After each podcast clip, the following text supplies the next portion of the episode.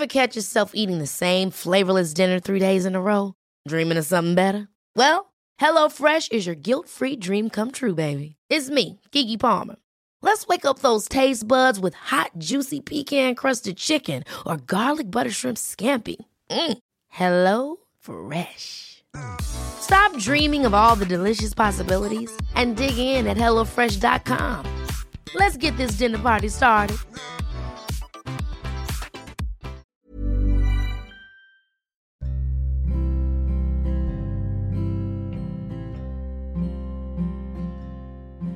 Masih saja dunia ini tidak adil. Walaupun aku sudah minta ampun berulang kali. Bisa apa kalau takdir bilang tak ada yang bisa diubah lagi? Selain kecewa dan terus mencaci dalam hati.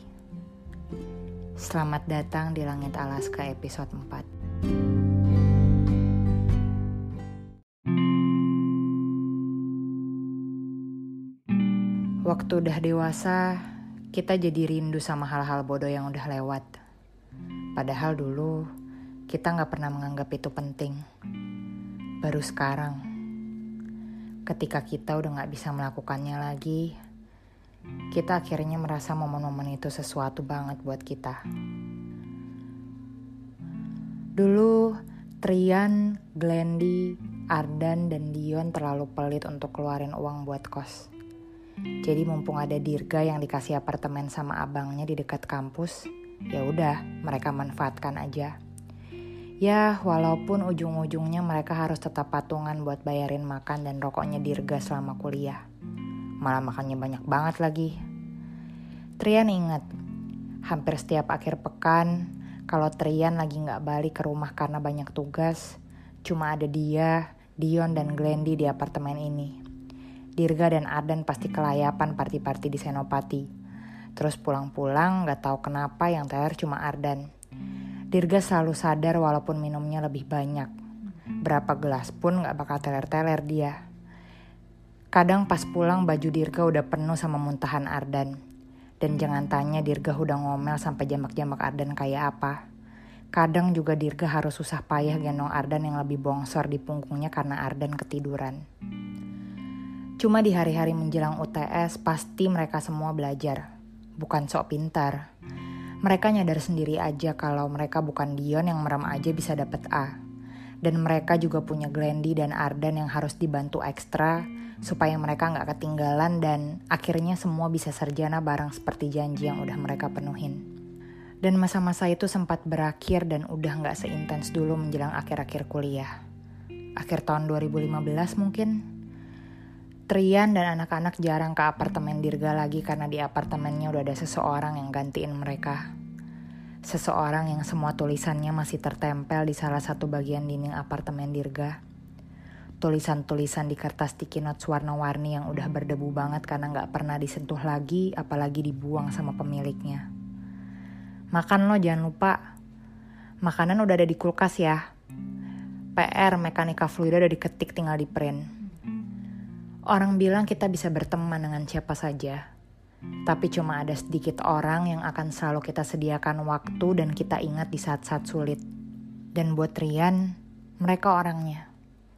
Tipe pertemanan mereka bukan yang emosional dan selalu punya obrolan serius.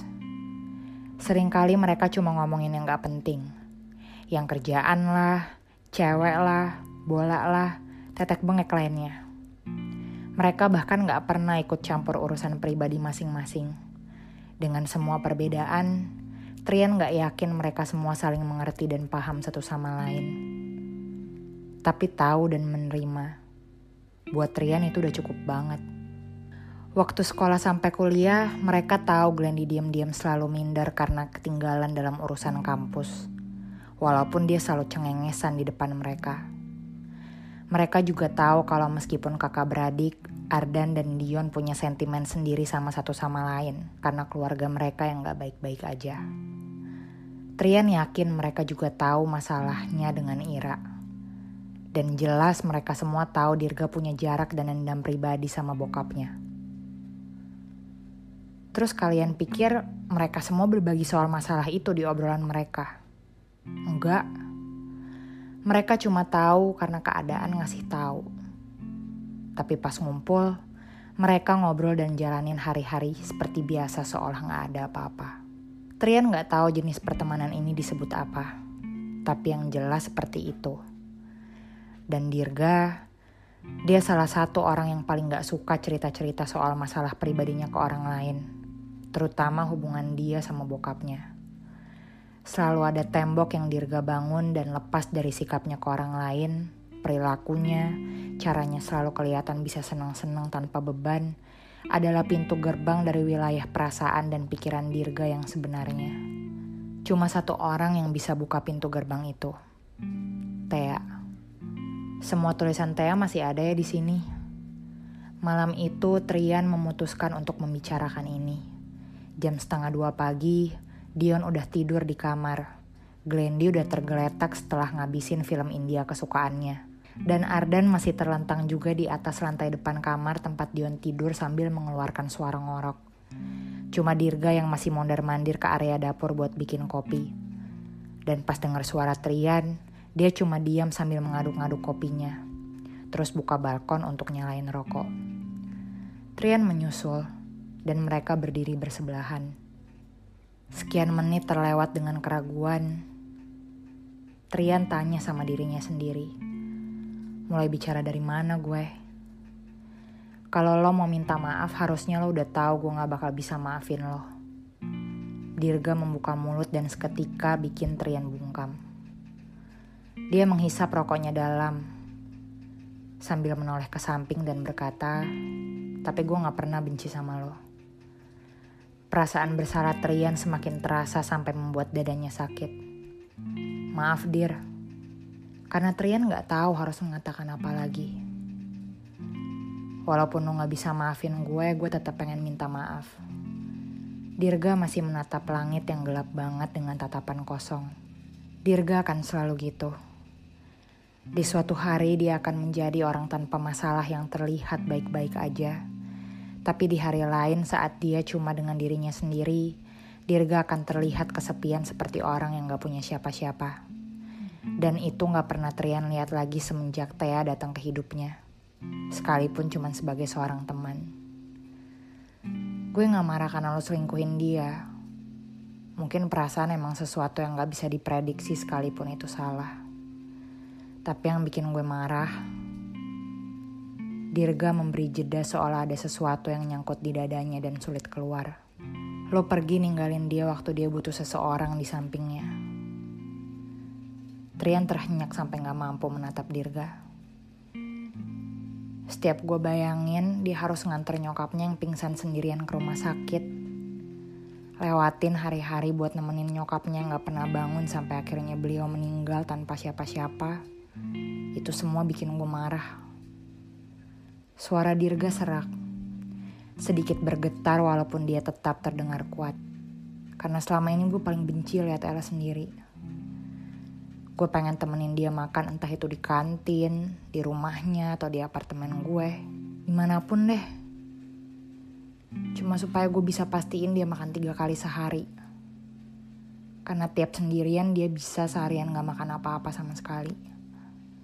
Gue pengen dia selalu punya teman bicara walaupun dia gak pernah mau cerita kesusahan hatinya. Karena gue tahu obrolan itu bikin beban di pundaknya berkurang sedikit aja. Karena Ella bodoh banget dia bodoh terus terang sama perasaannya sendiri. Dia nggak tahu kalau dia sedih. Dia nggak tahu kalau dia senang. Dia nggak tahu kalau dia marah.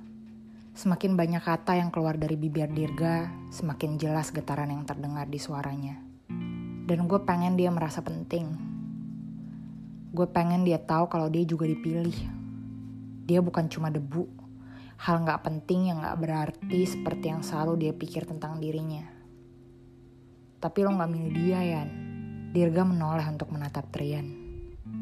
Dan lo orang kesekian yang melakukan itu di hidup dia. Di saat gue pikir lo orangnya. Lo orang yang bisa membuat Ella dipilih.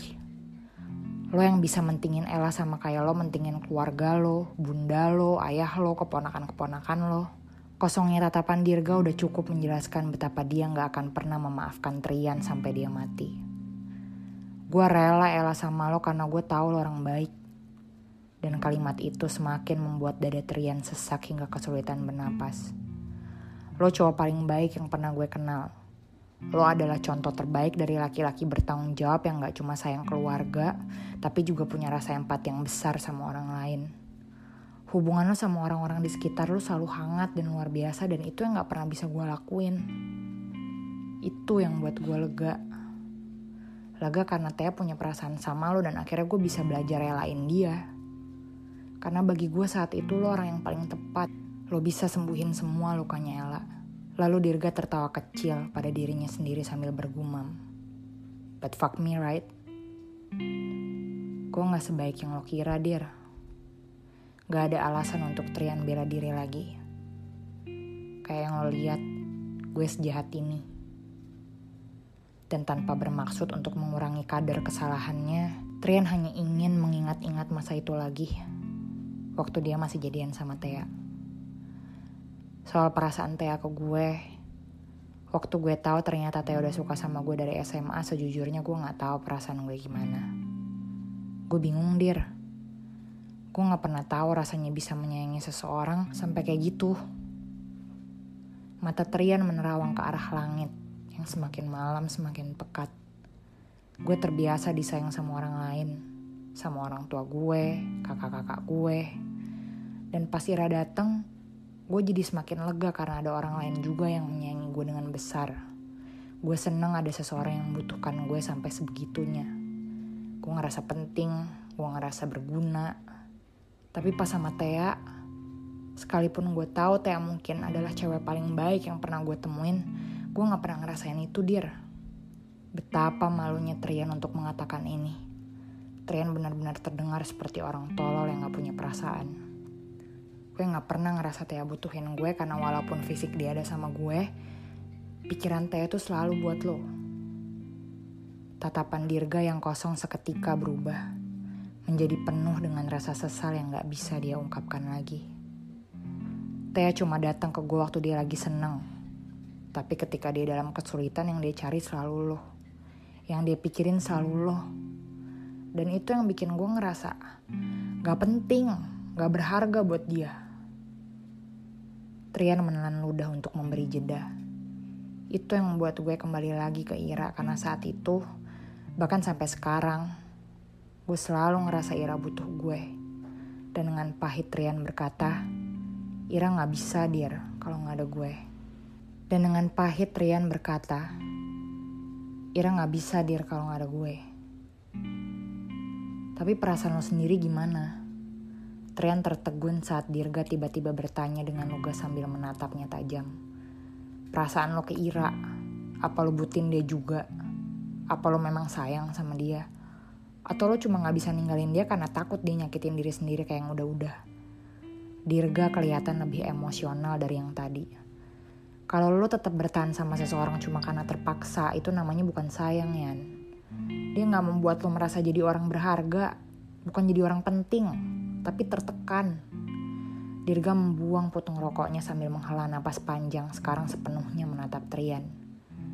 Dan ini juga yang paling bikin gue marah, enak sama ketololan lo. Karena gue tahu lo tertekan, lo gak punya pilihan lain sekalipun itu buat diri lo sendiri lo bukannya nggak bisa ninggalin Keira tapi lo nggak mau. Dia bikin lo takut dan bahkan lo nggak nyadar itu. Dirga menekan setiap kata yang keluar dari mulutnya dengan amarah yang tertahan. Hubungan lo sama Keira udah nggak sehat. Pikiran lo keputusan-keputusan lo juga udah nggak sehat. Dan gue rasa lo nggak setolol itu untuk nutup mata sama keadaan. Dir kalau lo mau gue maafin lo get alive Yan Dirga memotong Trian untuk terakhir kali. Bedain mana sayang, mana kasihan.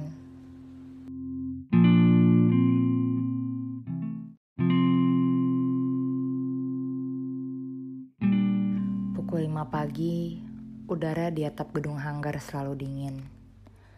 Alaska senang melihat pesawat-pesawat yang punya jadwal terbang pagi sudah bersiap mengantri di lapangan terbang dibantu beberapa engineer dan petugas lapangan bandara lain di bawah. Langit yang biru dan kesepian. Dengan berat Alaska menghela napas. Panjang sekali. Sejak kemarin kepalanya pusing. Harusnya dia mengikuti kata Bu Ratih untuk langsung ke dokter supaya paling enggak telinganya ini dijahit sebelum separah ini. Tapi nggak tahu kenapa Alaska malah sekali. Untungnya dia bisa mengenakan hoodie berwarna abu-abu yang bisa menutupi seluruh kepala dan kedua telinganya dengan baik. Alaska nggak suka dengan atensi, karena dibanding memberikan spasi saat seseorang terlihat punya masalah, banyak orang yang lebih suka bertanya kenapa cuma untuk memuaskan rasa penasaran mereka.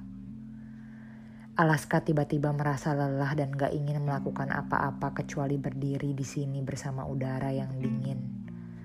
Masih menatap langit pukul 5 pagi. Seenggaknya sekarang dia bisa tinggal di mes karena Giandra sudah mengizinkan. Walaupun Giandra harus marah besar kemarin sampai gak sengaja membuat telinganya terluka seperti ini. Masih pagi udah bengong lo di sini. Gak masuk angin. Alaska terkejut mendengar sebuah suara yang masih asing. Saat menoleh ke belakang, si empunya suara sudah berjalan dan berdiri tepat di sebelahnya. Mengeluarkan sebatang rokok dan menyelipkannya di sela bibir yang cukup tebal. Detrian. Alaska hanya diam. Sekilas dia melihat jam tangan. Benar masih jam 5 pagi. Bukannya dia baru bangun jam 10. Tumben juga sekarang dia sudah rapih. Tidak seperti kemarin, mandi aja enggak. Trian terlihat sederhana dengan kaos putih oblong dan celana jeans biru serta sepatu converse hitam yang gak terikat baik. Bagian belakangnya hanya diinjak seadanya. Oh, dan tentunya gantungan kunci beruang Teddy yang tergantung begitu saja di kantong celana jeansnya. Setiap pagi selalu di sini, tanya Trian lagi sambil menoleh. Karena Alaska masih nggak menjawab, dia melanjutkan. Kemarin gue nggak sengaja lihat lo juga di sini jam 5 pagi. Gue sempat kebangun terus jalan-jalan di sekitar hanggar sebelum tidur lagi. Oh, paling nggak Alaska paham dengan penjelasannya. Hmm, sorry yang kemarin. Alaska balik menoleh ke arah Trian, bingung. Gak seharusnya gue bawa urusan pribadi ke kantor. Oh, Trian lagi menjelaskan soal kemarin, tentang pacarnya yang berisik seperti suara pedagang tahu bulat itu. Pikir Alaska. Lo sepertinya suka banget minta maaf ya. Ujar Alaska membuat Trian terdiam. Sempat ada jeda yang panjang karena matanya fokus menatap Alaska. Mengamati saja. Masih bingung dan heran ada orang seperti Alaska di sekitarnya. Lalu Alaska menyodorkan sebuah buku yang sejak tadi ia genggam di tangan kanan. Buku W.S. Rendra. Trian terkejut melihat buku itu ada di tangan Alaska. Tapi kayaknya maaf yang ini gak sampai. Maaf kepada seseorang bernama Thea yang tertulis di halaman paling depan buku ini. Dengan ragu dia menerima buku itu. Dan karena merasa tak ada yang perlu Alaska katakan lagi, dia kemudian pergi. Tunggu. Dengan tiba-tiba Trian menarik ujung hoodinya sehingga ia terlepas dan gak lagi menutupi seluruh bagian kepala dan telinga Alaska. Entah apa yang tadinya ingin Trian katakan, tapi sekarang dia lebih terlihat kaget dengan luka yang ada di sekitar telinga Alaska. Kuping loh, kenapa?